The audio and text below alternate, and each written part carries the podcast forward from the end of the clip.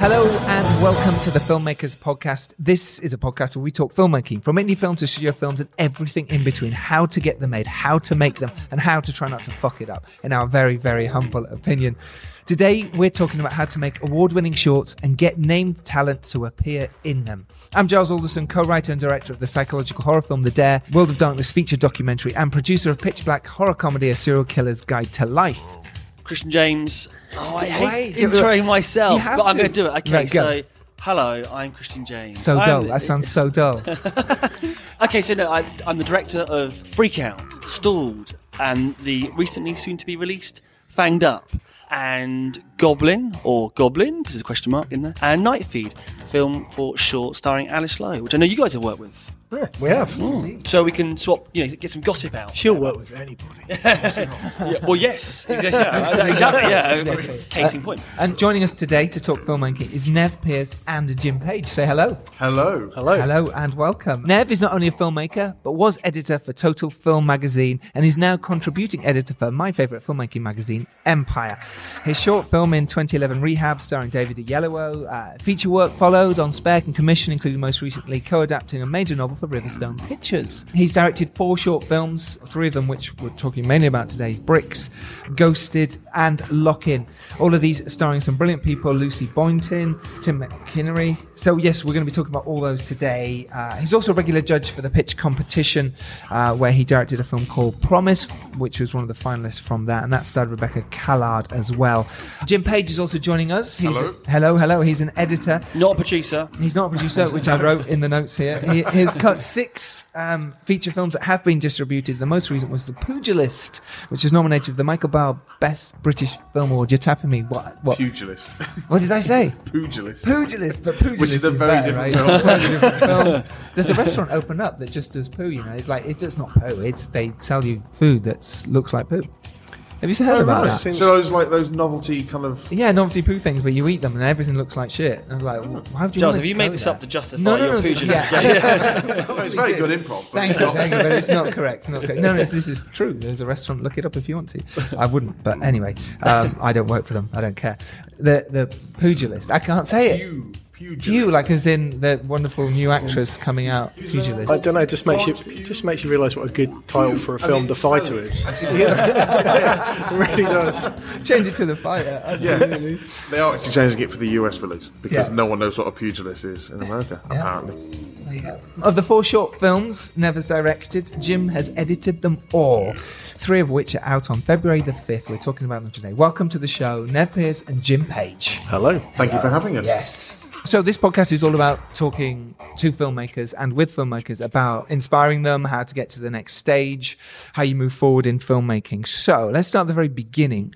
And Ev, how did you start in filmmaking? Because obviously you're a journalist for a, a long period of time. What made you want to direct? Just tell us a little bit about. The trigger, the spark. Yeah. What got you going? Well, I don't know at what point I decided I wanted to make films or at what point I admitted it. I remember at school literally seeing One Flew Over the Cuckoo's Nest because the teacher, supply teacher, decided he couldn't be bothered to teach the lesson, so he stuck it on. and I sense. thought, wow, I've got, to, I've got to be involved in film. But like film journalism seemed like marginally more realistic.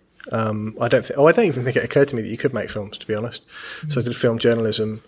And then I think after a while of that, co-wrote a script for Silent Hill for five years, and then have, having interviewed Fincher, I eventually summoned up the courage to tell him that I wrote films. Like five years, literally five years later. How did you squeeze that into conversation? Because presumably someone like him might get that a bit like you know them. Oh, he yeah, must. I write films He must as well. first. Yeah. I love you. screenplay you might yeah, like to exactly. read. Yeah, exactly. I mean, there's, there's all those famous stories about you know, your Spielbergs, etc., getting.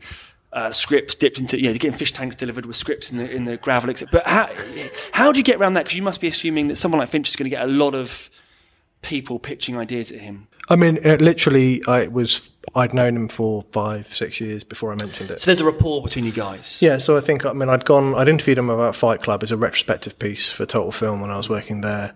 Then I'd asked to go on a set of Zodiac, and to my surprise, it was that was a yes. So You were the on- only person who got to see a Fincher behind the scenes, right? Is that correct? To my knowledge, I was the only journalist who was Mm. on Zodiac, and I've been on each production since then. So I think it was yeah, it was in a van in Sweden on Golden Dragon Tattoo that I finally went. Yeah. So anyway, I just want to see me journalist. Someone else on the scripts.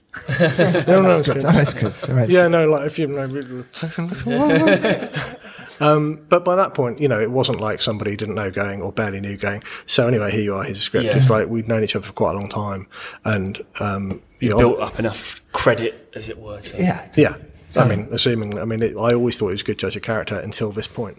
and he went, go for it. Yeah. And he went, shit, I shouldn't have done that. uh, and then he was really positive about the script, and that was the point. Really, that was the f- me and um, Jamie Russell, who was another journalist who now is just full time screenwriter, I wrote that. Had written that.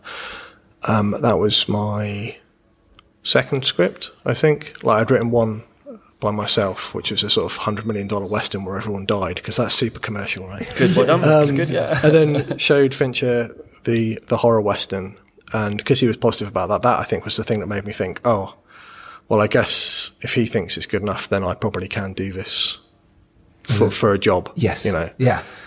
Um, So that's one kicked me into um, writing the first short and got representation and carried on from there. You got representation off a short. Um, That's I pretty impressive. got representation off the short because it was being developed as a feature, and I literally went to an agent who repped a friend of mine, and that's a much easier conversation to have, right? Yeah. Yeah. saying, it's like here I am, I I've got a deal. Could you negotiate it for me? Yeah. So that was relatively straightforward. That's Andrew Mills, who has been my agent ever since. That's God great. bless him. God bless him. God bless Long him. and suffering. Yeah, poor Andrew. He's going, when are these coming out? I want some commission. yeah, yeah, exactly. He's playing.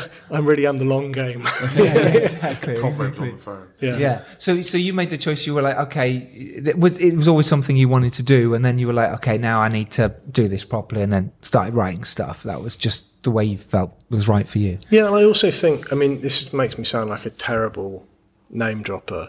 I am a terrible name dropper. I was interviewing Jack Nicholson for Empire um, in his house.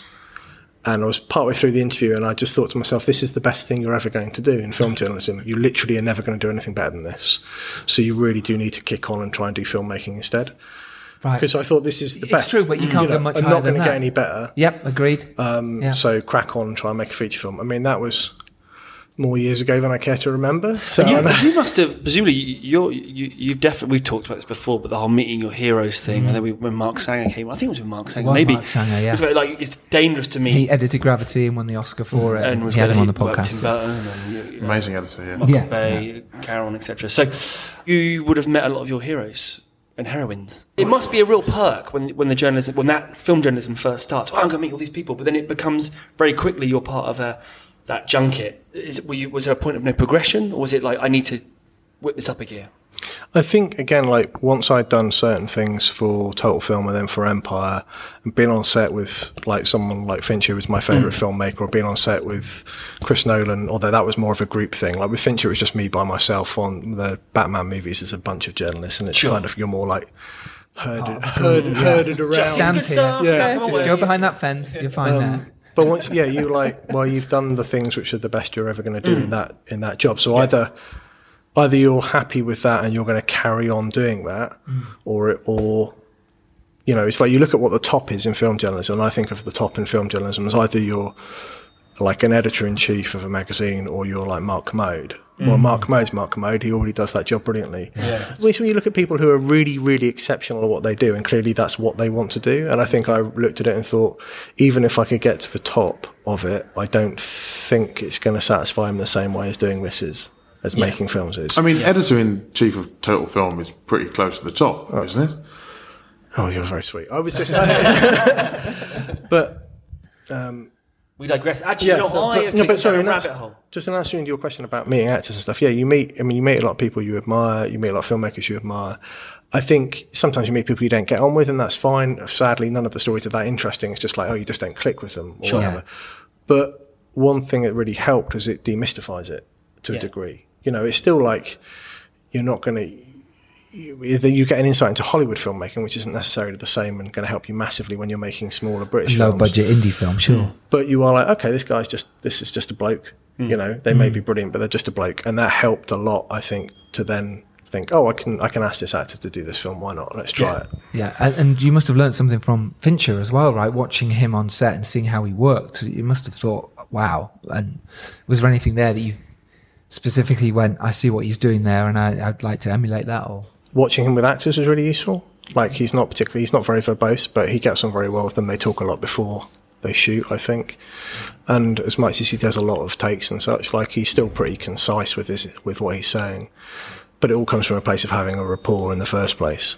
Um, I think it taught me a lot about the importance of casting, which is you know obvious anyway. ninety percent, right? Seventy-five percent at least. He said, you know, he said, "Oh, you're looking for somebody when you cast somebody."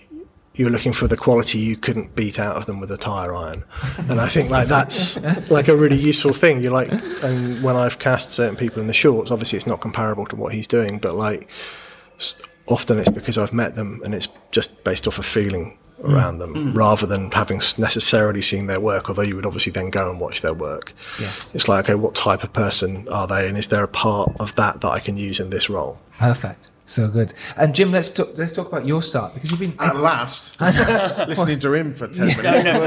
Jeez, Cut half that out. Yeah, Yeah, that's fine. that's Gee, fine. well, if you needed editing, then I'll be. Uh, happy to yeah, that. that's actually, oh, Marcus, it's fucking hard work. um, yeah, so look, you've, you've you've been around for a while in in a good way, and you've made some, you know, you've edited some brilliant features. How did you get started, and how did you build to where you are now?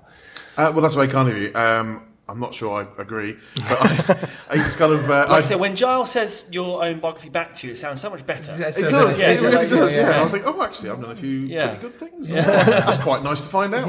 Um, well, when I was, uh, I went to college to do media production. Which It was- college? it was uh, Staffordshire University. Yep. Oh, yeah, I had a mate went there. and it was at Lichfield. And what ended up happening was because it was a, it was kind of a satellite campus, we kind of ended up being a lovely kind of filmmaking team, and so we all got on really really well. And we ended up making a feature film in our spare time, which, looking back on, is obviously quite, you know, quite brutal in places. But it's brilliant. But it won a Royal TV Society Award, and that got me into the BBC as an assistant. And from that point on, I just kind of kept pushing against doors as much as possible, working on as many things as I can. A lot of no's, a lot of doors slammed in faces, or because I think tenacity is key, isn't it? With I mean, and, and I think that's a consistent thing through everyone's career is that you just y- you you don't get you know you have to prove yourself to people, and certainly when you're beginning, uh, you've got nothing to, to use to prove that you can do the job, and so people aren't necessarily being nasty and saying I don't like the look of your face. They're just saying there's a bloke over here or a woman over here who can do the job and has already proven Proved it, So- yeah. You've run um, against them. but anyway, so I um I kind of just spent as much time as I could in my spare time, you know, kind of at the detriment of my personal life, just editing short films every night. You know, and I've worked, I've done like fifty short films, um, and you know, some of them are terrible and some of them pretty good. Yeah. But every single one made me learn something from a tiny thing to a big thing, and an awful lot of my job is the kind of politics of working with people hopefully being a nice guy, nice enough guy to be in the room with for 12 hours at a time Yeah. while you're getting on with, you know, what you need Well, to do. That's a really good point because as a director and CJ as well, Mm. you, and yourself, you, you sit a lot of the time with the editor, Yeah. and, and no one else once you finish the film for could be months. And it's a very intimate to get on with relationship. them, yeah. And you, you kind of, that's where all the, you know, that's where the rubber hits the road Mm-hmm. and that's where all the mistakes or choices that you, that perhaps a director thinks, oh, why did I do that? Why and, did that? and those tangents you go, I find in the edit, sometimes it's not about the editing you're doing. Sometimes it's about you, you have a coffee in between. Yeah. You're chatting about a film you saw last night. You've got to have that rapport with your editor. Yeah. And then, oh, I saw an actor, I heard some music in that, or I, and next thing you know, you'll work. What, it, You know, what I it's find connections. Is, is Yeah, that yeah. you don't like you can't come up with all the good ideas yourself. And I think the direct the directors I've worked with who are the best, who, who are the best ones, are the ones who realise that it's a, a not necessarily Nev, but, but are the um, are the collaborators, the ones who think, well, I can't have all the good ideas. There's a person over here who's also been spending a long time doing things Hmm. and has perhaps done more things than I have because of the nature of my job. You know, I go from job to job and work Yeah. on things where some directors develop their own things and they might, might get two or three things done in the same period I've done 30 or whatever. And I think, um, you know, you- the, what's brilliant about my job is not necessarily, you know, I, I love all the technical stuff and, and, you know, and telling the stories and all that kind of stuff, but it's, it's the conversation that you have that goes, ah, you had an idea and I had an idea, but what about this third better idea? Yeah. And what you would never have dreamt up at script stage or on set suddenly appears, and you think, "Oh, of course, why why wouldn't you do that?" And and that's the that's the wonderful thing. And like I say, you know, a lot of the job is is politics, but I mean that in a positive way. In that, you know, it's about working with people, and that's kind of the best part of my job. Is is I'm not just you know sat in a cubicle doing.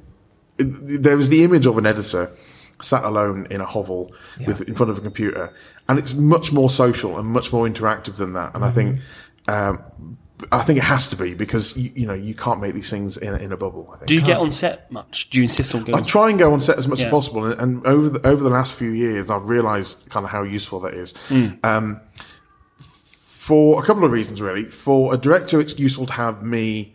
Because you know, without sounding too pretentious, I kind of see myself as, as kind of a, a second, less pressured director. Sure. So- someone who Yeah, can no, kind of sit back and go, okay, well, you deal you deal with those those people that they call actors and, and crew, Yeah, yeah. And, and you know The problem people. Yeah, exactly. And you deal with the time pressure and all that kind of stuff. But I can sit back and be a bit more objective about things. Hmm. And you know, the the times when you sit and being on set allows you to go, oh, actually, we need that bit. Can you get that done again? And sometimes Can you, you can't. just do it again, but, but better? Exactly. What's more with feeling? direction. is- Yeah, yeah. I've had an editor on set, and on the day when you're pressured, you're like, okay, we've got to move on quick. And you go, okay, Yeah. scrub, scrub the master. We'll just go all the, uh, the, the, the, the couple of close ups I've got. Um, and my editor, Will Long, has said, no, no, no, no, no, no, no, get that master. Because Yeah. You'll you're- need it in the end. Because Yeah, you'll need it. you'll need it, so, and that just yeah. comes with experience of doing things and going, oh, well, I haven't got a master. What Yeah, yeah, do? yeah, exactly. Um, they know that you'll be stuck in there. Yeah, later, exactly. And I've worked on things where you know they've had the best of intentions, and the I mean, one of my uh, you know my my things, one of the things I, I I think I'm pretty good at is is looking at an overall thing as opposed to just scene by scene, and. I think sometimes, particularly when you're starting out, directors think about the scene and not necessarily how the scene goes from one to the next. And it's that kind of connecting tissue, I suppose, that's really important. And sometimes that's not at the, the forefront of your mind when the first AD is saying, come on, come on, we're 50 so minutes true. over. Yeah, because you're thinking about those little shots there. So being on those set allows you just to kind of the director to come in your room and go, and then ask you what you think. Mm-hmm. And if you've got a good relationship, you can go, I don't think you quite got that. And hopefully, you know, if you've got enough time, you can, and you know, it depends on the location, and sometimes you haven't got access, but you might be able to. Might be able to pick something up. You might be able to grab something. And it's also useful for a director to kind of watch things as they go along and go, "Okay, I am getting it." I agree. And Yeah. or I'm not getting it. This is what I need to do. Mm. Um, I, I try and stop actors from watching themselves because sometimes because actors desperately want to kind of come in and course, see. yeah. But I think I think that can kind of get in the way of It their can own hinder, it can because they become super self-aware, and that's obviously the opposite of what an actor should. and they become- could change their be. performance. They next day they go and give give a different. They, they look in isolation at a shot of them Yeah. being quite big, and then the next time they're quite small in an inappropriate. And you might not so- use that shot anyway. No, exactly, that yeah. reaction. Yeah, Yeah. exactly. Did you always know you wanted to do four shorts? Was it always that way? No, I think, I mean, I was really naive. Like, despite having spent a lot of time on films, probably because I spent a lot of time on film sets, but spent a lot of time on American film sets. And you have that kind of, which I think is a useful attitude of like, oh, yeah, I can do this. But it did mean I sat in a couple of meetings going, yeah, I can direct this feature film. And you could see the person, the exec thinking, yeah, it's like a $25 million movie. Like, I admire your confidence, but you might be deluded. Um, I think there's a, there's a fine line between Yes. confidence and delusion. Um, and I came to realise, like, you know, I really do need to make some short films. And I look back and think oh, it's terrifying the thought of trying to make a feature without doing that because you learn so much doing it. I totally agree. Yeah, learn so much. I kind of thought about doing something fairly restricted location and then had the i- had a, had an idea which then the sort of related to Brick. So then Jamie, we talked about the idea and he said, "Oh, that sounds like a Poe short story," and I led the story. And Then we wrote the script together. And Jamie, the co-writer. Yeah, yeah. And then um, I think that was probably I probably wasn't talking about anything else at that point. It was probably just bricks. That was it, yeah, yeah. And then Jim and I met and chatted about that, and that got pushed a couple of times for various reasons. One of them is just like wanting it to being aware of what you said earlier on. I've reviewed a lot of stuff. The first film better be good, right? Like so. Pushed it and pushed it, actor availability, getting locations. It did mean that when it came to shoot it, it was like really was quite fixed in my head. Like chatted to Jim about it, chatted to Sam Renton, who's the DP. We'd prepped for the shoot like twice or whatever and pushed it and then eventually did it. So in your mind, you were you felt ready. You by the time you came to do it, you were like, I've been through this a few times. You know, I certainly felt relief in terms of once I was on set, I thought I've spent so long talking about this. I mean, Lord knows how long I'd imagined becoming a director. So at the end of the first day, it's like, oh, good, I'm glad I enjoyed it at least. Yeah. Because I think I did go into it thinking, well, you know, if it turns out I'm crap at it, that's one thing. Hmm. If it turns out I'm crap at it and I don't like it, then I've just been like trying to chase the. I've been going up the wrong path for all these years. The only barometer is really did I enjoy doing it, and that's it, isn't it? Really. Yeah. I mean, you don't, you don't enjoy every day, but I mean, if you get a kick out of doing it, I think that That is it, I even think if it that isn't makes you kind of You need- bulletproof, really, because Yeah. there are lots of people who talk about doing it and not doing it. Yeah. And even if it is the worst short film we've ever done, it's like the, the Disaster Artist has just Yeah. come out. Yeah. And, um, you know, they talk about Tommy Wiseau. The thing you can absolutely respect, and this is a big part of the Disaster Artist, is this guy got off his arse and did something. Absolutely. It- the end result is not necessarily what he wanted it to be, but how many people sit there and go, "Oh, I could do that better? But don't. But don't, do try it. They just talk about it. Yeah. For, for Well, the, ages the, and the, we've Giles and I've talked before about this. The, the downside of watching now a lot of our peers' films, as well as uh, so the Giles when we've reviewed each other's films or given some feedback on a rough cut, it's kind of like it's annoying because I know how hard and vice versa it must have been for Giles to get that shot. You mm. know, I know how much money he had. So, you know, how did you get that crane shot? Blah blah. So, yeah, it's it's difficult because now you watch films with those goggles on. You know how hard. So everything you now review with there. Well, I know how hard it is to make a film. Yeah, So, so, you've got to be quite careful. And going back to what we were saying about being on set, I think one thing I've got to do in my job is to go. I don't really care how difficult it was to get that shot. You if, did- it, if it doesn't fit into Yeah. the film, I've mm. got so many brilliant shots Beautiful and shots, out. yes. that the director's like, oh no, we took like that was raining. We had a big argument. I was crying. Yeah, exactly. And then the, the yeah, exactly. The breakdown on set. It was beautiful. beautiful, yeah. But It doesn't fit the film. You kind of got to cut it out. So mm. there is you've got to be really careful about that kind of thing. So what was your first when? So you're now on set. You've been building up to this for such a long time. And your first moment of calling action, and actually seeing it portrayed. How did that? Can you remember that moment? Because I can remember mine, and it felt amazing. How did it feel for you? You know, I really can't remember. You can't remember That's really bad, isn't Can it? you not? Did you oh. just did you just go right? Let's just get on with this. Right, let's turn over an action in terms of obviously. Never just take a lot your of drugs. Yeah, exactly. Right, Yeah, right, it's just okay. all, all the, It's just the- blur now. Just It's blur. just- it was amazing. I don't. I remember on the, the in terms of the moment of going like, okay, good, I've directed something. Or I've directed. It was on the last day. One of the grips just went, all right, governor.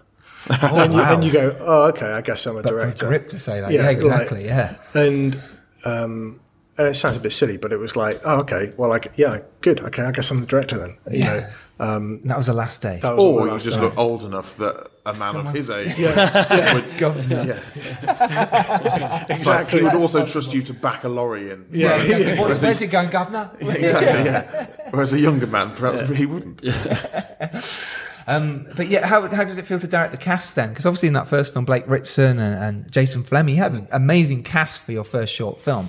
First of all, let's talk about how you got them, and let's talk about how you directed them. Well, with Flemyng, I'd met him on set of Curious Case of Benjamin Button. Great film, great and I'd been, performance. I didn't know he was in the film.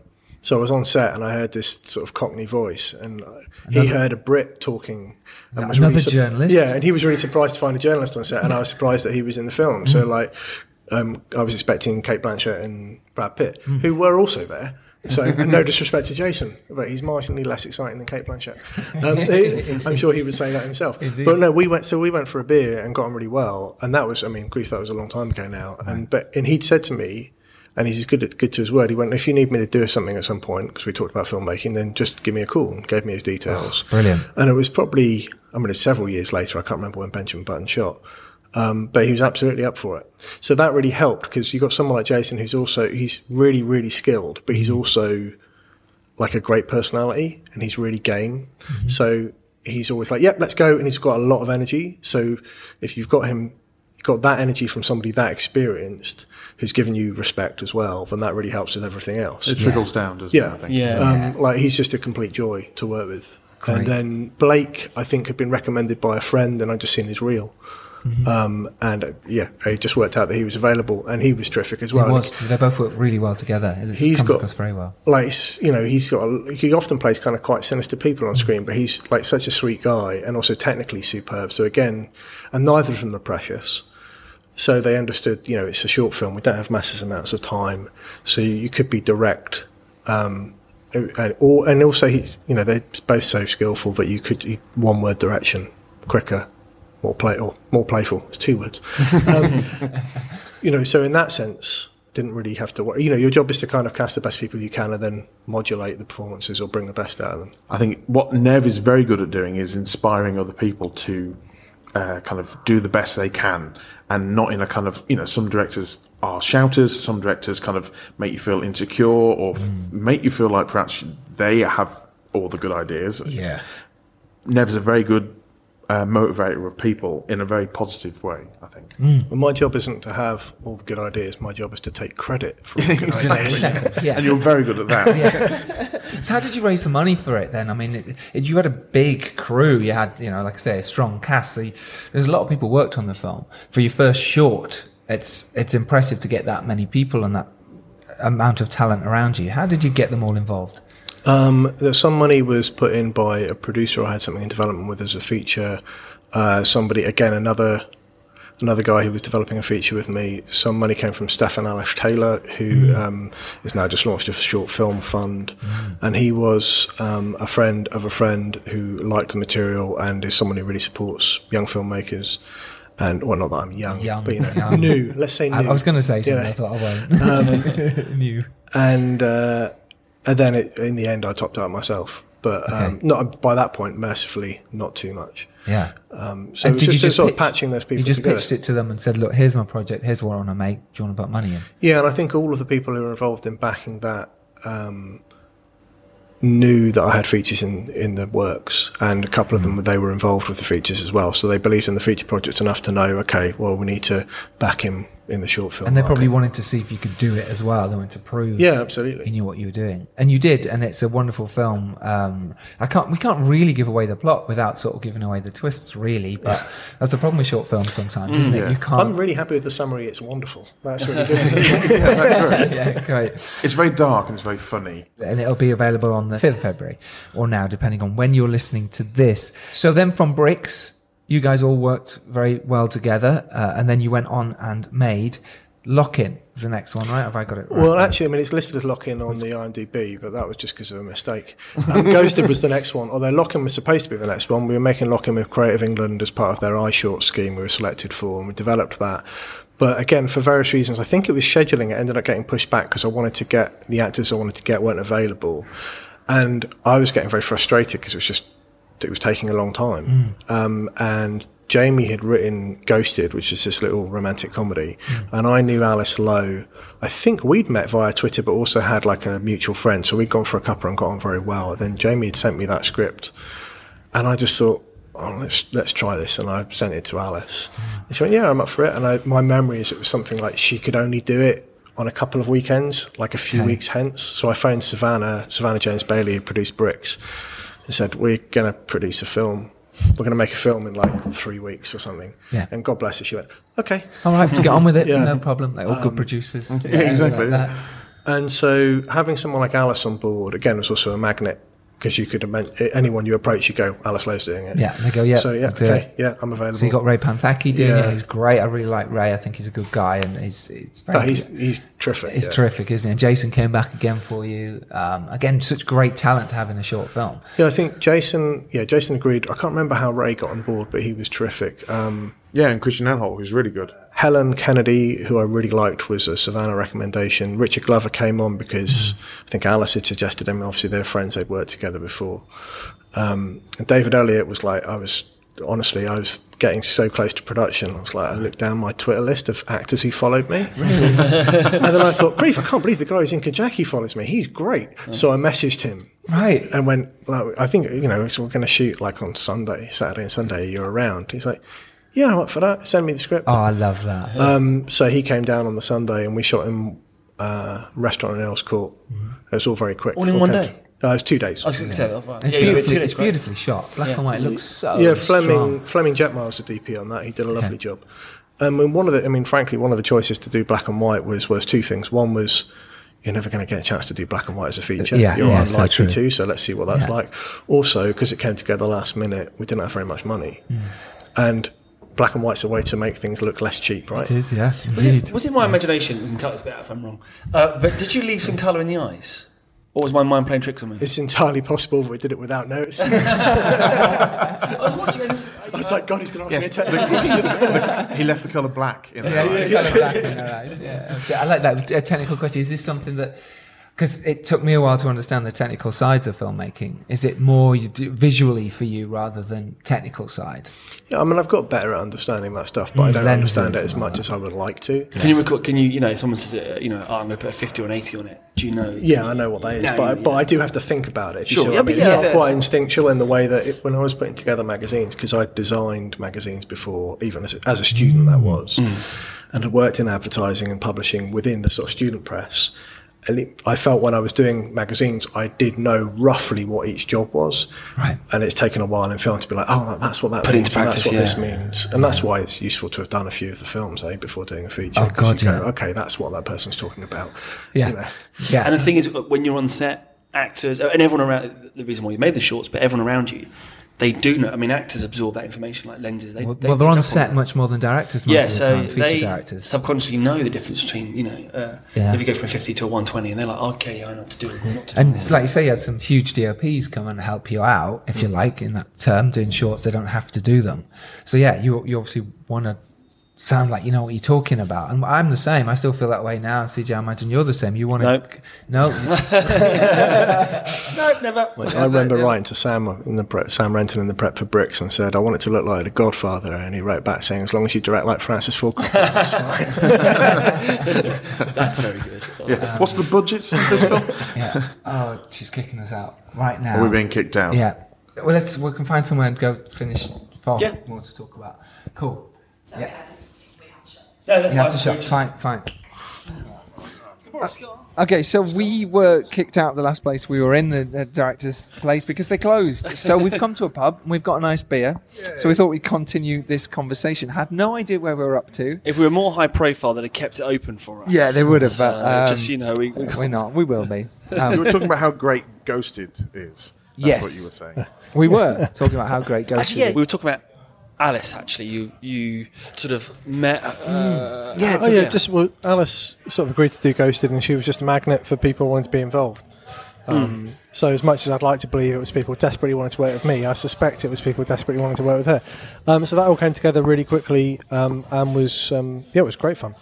And it was nice to do something that was a bit different. Like I said, it wasn't intended. We, we were going to go and make Lock In. We were going to so we were going to make another sort of thriller straight after Bricks, um, and then this just turned out to be something very different, but also a lot of fun to do. and probably not a bad idea to go into a nice uh, sort of romantic comedy with heart as well, of course, as a nice sort of counterpoint to Brick. Yeah, kind of accidental range. yeah, yeah, yeah. you were very keen at the time to not kind of waste the time between bricks and eventually getting Lock In off the ground. I think that was one of your motivations Yeah, for I doing think you Ghosted. learn so much by doing it, and there's just no, re- uh, nothing can replace that.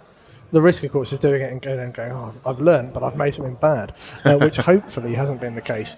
I think, like talking about what if you would like to imagine what one would do differently. I wonder if I should have made some films on my phone, really, literally to begin with, like a lot earlier. Maybe I would have made films earlier. You said you wanted to make stuff on your iPhone. Yeah, of course that would have been good, but it would have been tough to show people. Whereas this way, you've learnt from the best straight away. Going, okay, well that's how to do it. If I'd say, well, should we shoot this angle, and they go, well, no, it doesn't really work as well because of the cut points or this. It, you're learning from the best. That I think can there's, only there's be two huge, schools of right? thought. I think is that sometimes it's good to make these things on your iPhone and then not necessarily show it. But Mm. if you're doing something like Bricks, where you've got a bit of a budget and you've got named actors, there is an expectation of the people around you that it's going to be, have to be good and it's going to have to be a certain quality. So I suppose it's a testament to Nev that he was able to step up to that. But there are other people who perhaps might think. or maybe I should have made something on my phone and and then made my my my first short in inverted There's a- commas. Yeah. I guess my sorry to I don't mean to interrupt. My my point is not that I shouldn't that I should necessarily have made stuff like really cheaply on my phone or whatever, but it's it stopped me from making stuff for quite a long time. Oh, I see. You know, yeah, so okay, eventually, yeah. you know, it was like I've got to do it this much, so it's got to do this much, and you'd find okay, if I want to do that properly, it's going to cost that much. So I, you know, I ended up making a short film for, I think Bricks was like eleven grand in the end, you know, um, and It's a healthy budget for a Yeah, short. it's quite a lot for a yeah. short. yeah, Yeah, so And I Never get what doubt- Oh, good. No, go on, Yeah, I was Giles. go- I, that totally makes sense, Nev, about you saying, oh, well, I should have shot something with the iPhone because I'd have made something, and I've actually got off my ass earlier and actually mm. made it instead of going, no, no, everything has to be right. And Yeah. I've met quite a few people who go, oh, I will make a feature. I just, I've got to get the right It's amount. gotta be perfect, I've got to get the right DP and the right cast. You're like, but you're never going to make it. This will never happen because no one Yeah. will give you that kind of money to make something that big. But then if they had have made it earlier, or if you had have made your shorts earlier, they might not have been as good as they are. Do you Yeah, see I mean, I think it's Well, a, and it's a balancing act because sometimes you can, you know, people jump too soon and they go, Yeah. yeah. "Oh, we did it for no money in two weeks," and you go, "Yeah, Yeah, it it looks like it." you know, um, I guess I just would say that it's like I felt like I had to do it that way. I think I came up with the, you know, we talked about the idea and was like, okay, this is what we need in order to make this work, and this is the, what we need in order to make it work the way I think it needs to be done, and that appears to be how it's worked on each of the shorts. I would say, you know, I guess that's partly because I felt a big pressure because I felt because I spent a lot of time with big filmmakers and I'd spent a lot of time reviewing films and I felt like it quite better hit a certain standard. yeah. And one thing I'm proud of on all the shorts, you know, Bricks, Ghosted, Locking, and Promises, I think they all hit a certain professional standard. They certainly do. But I think that mm, if I'd been like maybe 20 years younger or 15 years younger when I did it, then I shouldn't have waited and gone, oh, I need to get this much money, I need to get this type of actor. There are lots of good actors out there. You look on Spotlight, know, there are lots of good actors out there who hundreds. just, they're desperate for stuff for their real, if nothing else. Mm-hmm. So, like, if you've got a camera and you've got a house and you can come up with a story, there are actors, and the most important thing, I think, is the actors. And they're there. Mm-hmm. Yeah. So I would say, I mean, that's because of where I was in my life, that's what I thought was the best route to go. Yeah. But if I was 22, I'd be like, okay, what resources do I have? Now, what story can I get to fit those resources? I think that might mean you direct more. I agree. And also, you were working full time, uh, like you're saying, around filmmakers all the time, so there was that pressure. For you to then suddenly go, do you know what? I'm, I'm going to stop this, working full time, and go and go make this. It's it's a big decision. It's not easy. Whereas 20 year olds are going, well, I want to be a filmmaker, or I don't know what I want to do. Let's go make a film. It is an easier step. It's like you just said a minute ago. You you learn the most from doing, and, and, and unless you unless you do it a lot, you're not going to learn that much. I don't think. I agree. The more you can be on set, the more you But can the- be shooting, you will learn. You'll learn. There- You'll learn. there was a flip side of that. There is a balance, as in all things in life, I suppose. there's totally two ways of looking at it as a hmm. director and as a, a, a filmmaker of which way do you want to go? Just do you want to make something now? Do you want to wait? There is a right way. Is There there isn't a right way. Everyone's journey is very, very different. Let's talk a little bit more about Lock In. Um, Tim McInnerny, Lucy Boynton. Again, how did you get those guys involved? Nicholas Pinnock as Nicholas well. Pinnock. Well, it started with Nicholas. I'd met Nicholas um, at uh, an industry thing uh, in November 2014. It was so, and he'd been he was really quite inspiring. Like he was a friend of a friend, and um, we got chatting, and he was talking about the importance of just committing to something. And at that point, I was probably Yeah. still prevaricating. Like, am I going to be a filmmaker? I'm still a journalist. What am I going to do? And he talk, he kind of really impressed upon me the importance of committing to something. Going, you know, this is what you are. Um, and you know, for, for whatever reason, things going on in my life meant at the time I had a certain degree of freedom and also an attitude of like, if I'm not going to do it now, it's never going to happen. yeah. So off the back of that, you know, that was yeah November 2014. Well, I shot Bricks in January, shot Ghosted in the August, and then shot Locking In in November. So I went from years of talking about it to finally doing three films in a year. Hmm. And again, Nicholas is a really talented actor, so having him attached as the first piece of the puzzle meant that we could go to other people. And I think Lucy and Tim came in relatively late because we were struggling to get a location. We finally got a location, and that was a question of mutual friends. A friend of the producer uh, had worked with Tim before, and um, so wrote to him saying, "Look, if, when your agent approaches you with this story idea, with this, this script, this and this film from Nev Pierce, it's not going to be terrible." Yeah, please so, yeah, acknowledge so he lied for me, which is great. Great. And then, um, and Lucy was um, our first AD. Liam Locke had worked with Lucy on a movie and just said she's great. You've got to look out for her. And this is before Sing Street came out. Right. And I saw um, a bit of her work and I was like, well, well yeah, Yeah, let's yeah. go. Um, and she was amazing. Mm. So. That was just incredible good fortune to be like, hey, Sing Street and then Lock In. That's what her IMDb says. You know, I look very prescient. Obviously, I'm just a genius. She's gone up in the world. Yeah, like you knew. all fitted together. Yeah, yeah, absolutely. So it's basically all about who you know. It kind of is sometimes, isn't it? If you know people or people who know people, if they're like you, yeah, I And it's putting yourself want out work there with you. as well. Put yourself out there, absolutely. And it's a bit of a cliche, but it is, really is about the process. Yeah. Mm. And hopefully you make something good. But if you're doing, if you're working in like creative areas or arts or whatever, if you're fortunate enough to be doing that, you should try and enjoy it, right? Because we Should could be do. doing a really. I mean, I got mates who I grew up with who are doing proper hard jobs. Yeah, right? You know, building It's like- like a proper job. you know, my exactly. wife's a doctor. Like she deals with people dying. You know, that's happened. Hopefully not a lot, but you know, Yeah, but yeah. But you know, so if you're truth. doing it, like try and enjoy it. But it's also important who you surround yourself with as well. Eh, like-minded people who are aspirational, and if there's someone who's dragging you down, stop. Just, just move away. Do you know what I mean? You find Yeah. the people who inspire you. Yeah. Yes, It's a different exactly. thing. Let's talk about screenwriting because obviously you've written a lot and you've written feature films as well. Um, what's your process behind that? How do you find stories? How do you actually sit there and write? Coffee and fear. Coffee and fear and just scribble. Have you always been a writer? Is it obviously with the journalism side, but I mean in terms of screenplays and ideas? Well, I think each one has been different. So I've, I've written a couple of screenplays by myself. Most stuff I've co-written one way or another. I prefer co-writing. I much prefer sure. I much prefer co-writing because I think for me, well, a you're not by yourself. Yep, it's lonely. Also, you save drafts because you Yeah. Uh-huh. like you're road testing ideas. Um, I'm noticing something. The latest thing I'm writing, which is a thriller, which I'm writing by myself, and it kind of it's almost the moment you show it to somebody else, you go. Oh, there's that gaping problem. just like, seen how that, have I yeah, not seen? And it, it's almost literally like you press the sp- you press the send button, Yeah. and then suddenly go, oh, hang on, page You did that a couple forty-seven. of times with me. You sent me like the sixth draft, and then by the time I'd opened the attachment, don't read that one. Read this one. I think you can overcomplicate it as well. I think Yeah. probably I've become a master of overcomplicating it. And sometimes it's worth just sitting there and going, okay, what happens next? The films don't necessarily come out of a place of, oh, I'm going to look at a structure. Look at my two of my favourite films last year, God's Own Country and Daphne. Mm-hmm. Now, I'm sure that someone could look at those films and break it down and go, here's the turning point, here's the break Sure, into Act 2, and here's all. I'm sure that can all be done. I feel like that probably wasn't done by the people who made them when they sat Yeah. down to write them. Yeah, They come Yeah, out yeah, of lived experience, and they're really, really authentic. yeah, yeah. And you know, you, you look at the thing. Other thing I love about those films is I don't know how the hell they got them made. well, you can Yeah. listen to Well, the podcast yeah, with enough, Jack yeah. Tarling. Yeah, no, which I need to do. Yeah. Yeah. But that's the thing, You look at them and go, man, how imagine pitching that. Yeah. Like, and I, but I think that's a lesson for when you're writing stuff. So let's talk about feature films next for you. Then, obviously, Nev, that's the next logical step. What's the plan? What are you thinking? We've got a couple of things in the works. We've got a thriller which is out to cast, and we shall see how that goes. That needs um, a certain level of actor. Um, in the meantime, I'm just about to, well, I'm going to say just about to finish. Really, I've got to do a redraft of a, a low budget thriller.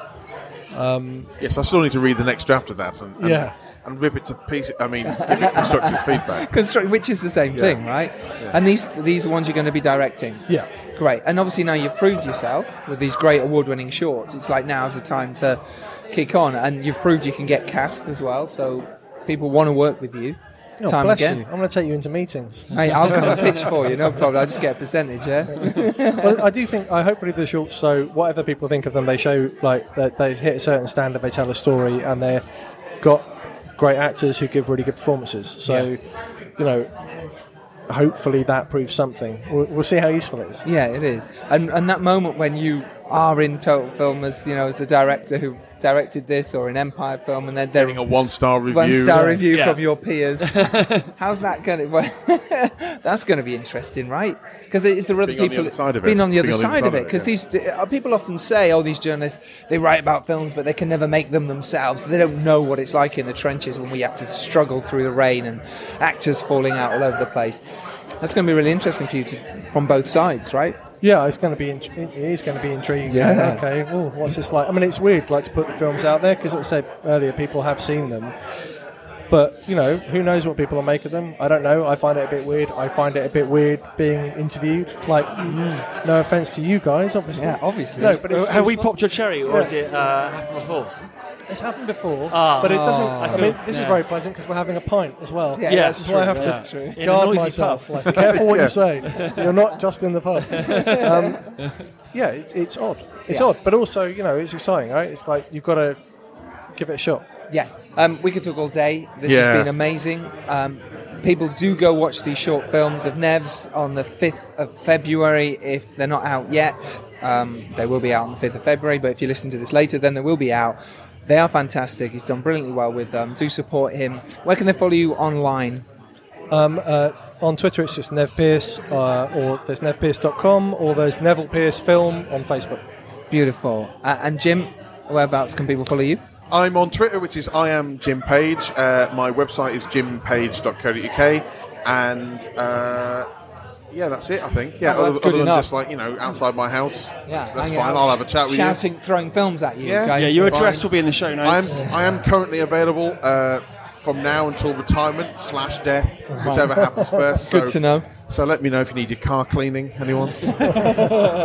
Um, you can follow us at Filmmakers Pod or film, filmmakerspodcast.com where you can see all the previous episodes. CJ, where can people follow you? At C James Direct. Which is always a joy. You don't have a website. It's time for you to get I a do. website. I just What? I, I keep it under wraps. Why? Well, because people can go and uh, check out my work. Who would want that? Yeah, why would you you want don't people the doing public watching that. that? Yeah, absolutely. Uh, I think I may have spilled the beans previously or on other podcasts. So basically, go through all the previous podcasts Yeah, yeah. until Yeah. CJ's. Uh, work. yeah. Uh, Fine, we'll leave that there. Um, Sure. You can follow me at Giles Alderson on Twitter um, and my website, directedbygiles.com. So listen, go make your film. It's 2018, people. Hashtag make your film in 2018. We started it this year. It's a big year. We're in a noisy pub. I, I want to thank my wonderful guest today, Nev Pierce. Thank you very much. Thank you very much. Uh, Jim Page, wonderful editor. Thank you very much. Chaps, you can now put your clothes back on. Thank you. Thank you. And we're in a noisy pub, and, uh, and there's people watching you naked. So I let's. hope you can actually hear this. It'd be terrible if I we know, got all the way was- through this. I was thinking that. I was thinking that. Thank you very much. We will see you next Tuesday. As always, uh, keep it real. I don't know why I said that. That's really lame. Um, anyway, for now, Cheers. cheers. Goodbye. Bye.